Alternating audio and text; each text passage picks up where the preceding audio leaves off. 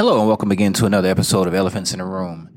And today I wanted to cover real quick. You know, there's a um, there's a I guess conspiracy um, community out there that thinks you know, oh, this is a conspiracy, that's a conspiracy. You know, everything's a conspiracy. And I got to thinking. I say, you know, you know, when you start looking at some of these so-called conspiracies, is it really a conspiracy or is it just people that that want to suppress the truth?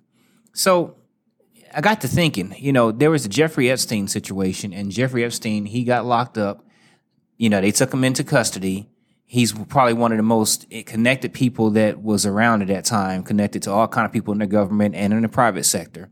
And it's obvious that that some nefarious things took place on Epstein's island and on the Lolita, Lolita Express, which is his plane.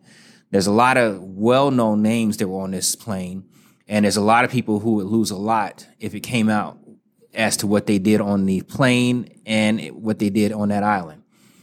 And you know, we have some reports of some of the some of the names that were on there, but nobody has been held to account. Nobody's held to account. Jeffrey Epstein himself basically uh, was not held to an account, and when he was held to an account, he got he got off. Um, and then the young lady, Jocelyn Maxwell, you know, she's being held right now. And I got to thinking, you know, for all this time that all this has been going on, no names have come out. Clearly, there was there was there was some underage um, situations happening at this island, and nobody has been held accountable. Nobody has been named.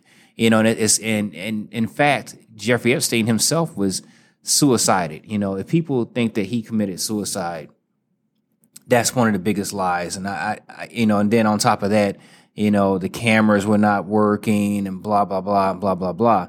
You know, and it's almost like, again, like, like whoever is orchestrating this or whoever is ordering this, they, they take the people as being stupid. And, and to a degree, if we as a people, if we don't stand up and say, Hey, this is a problem, then are we, are we being stupid? Or are we being, are we being just as culpable as the people who did the crimes? On that island because when you don't help hold people to account, that's tantamount to what it is.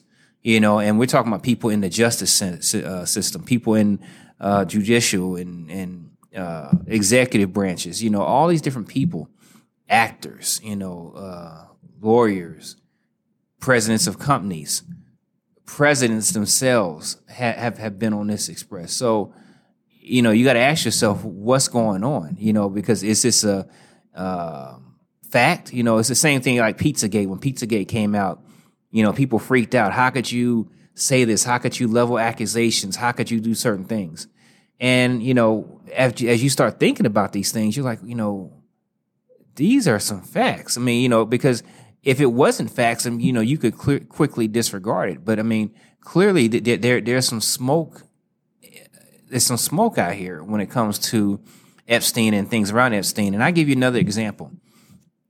I have an article here, you know, and it says U.S. Virgin Islands prosecutor who sued J.P. Morgan over Jeffrey Epstein ties was suddenly fired by the governor. So you have a you have a top prosecutor who uh, who got fired by her her boss after she sued a, a bank because of Epstein ties. You know, and you got to understand that you know, some people are trying to stand up. Some people are, are trying to um, make justice come to fruition, but it's it's not occurring because again, you know, I don't know if there's the the so-called I like to call it the hidden hand out there, but there's a hidden hand out there that says no, you will not do this. No, you will not do that. No, you will not do this. You know, and it's it's like, you know, it's like every time people try to stand up to to make the the the right things right. You know, to to turn the tables on on these folks that are that are doing these um, nefarious things. They get slapped down, and certainly in this situation right here, this person lost their job. You know, because they decided, hey, I'm going to stand up for the right thing to do. You know, and I got to be honest with you, this pedophilia thing is, I think, is much bigger than when people make it out to be. I think is is is much more nefarious than than anybody probably could have could have ever imagined. And I, I, think it's one of those things where we really need to uh, take heed and we really need to say, hey, you know, what's going on and, and get to the bottom of it. Because if we don't get to the bottom of this, what happens next? You know, I mean, how, how long do how long do we go um, living in this vein of uh, I don't even know what to call it or, or how to even how to even um, categorize it, but it's just a sick situation that the United States is in because, and I say the United States because we had chances to do things about it. You know, we can bring things to the forefront, but the mainstream news does not want to talk about it. And if they don't want to talk about it, then I guess it won't get talked about. But but clearly Epstein Island and things you know associated with that, you know, it's like it's being swept under the rug. You know, constantly over and over and over again, it's being swept under the rug. So, what do we do as a people when it comes to these different things is in regards to pedophilia? You know, one of the the things I would I would bring up too is that I think we're being conditioned, and people may say, "Well, why are we being conditioned?" Because this this is a coordinated situation, and there was a gentleman named Tom DeLay, and Tom DeLay he was in um, he was in Washington. He was one of our politicians, and he said that you know he personally saw a um, memo that came out where you know there was 12 different perversions that, that the government was going to try to make uh, legal you know? And having sex and polygamy and uh, a bunch of other different bestiality and uh, some other things were uh, were going to be made to be legal you know? And, and I, th- I think that that's what some of this is about is that our government, there's people in our government who are theoretically sick, you know, or, or coming out with these things and saying, hey, you know, we're going to make this legal and we're going to do this. And, you know, the, the gentleman, Mr. DeLay, he said, you know, quote unquote, not only that, but they have a whole list of strategies to go after the churches, the pastors, and any businesses to try to assert their religious liberty. That's occurring right now, you know, and it's occurring, you know, like a tidal wave because anybody who who stands up who tries to stand up for uh, any kind of religious liberty, I don't care what religion you're you're in. Every religion has has has standards that they that they go by, you know. And it's kind of like um, if you don't have any standard, then what do you have? You just have total chaos.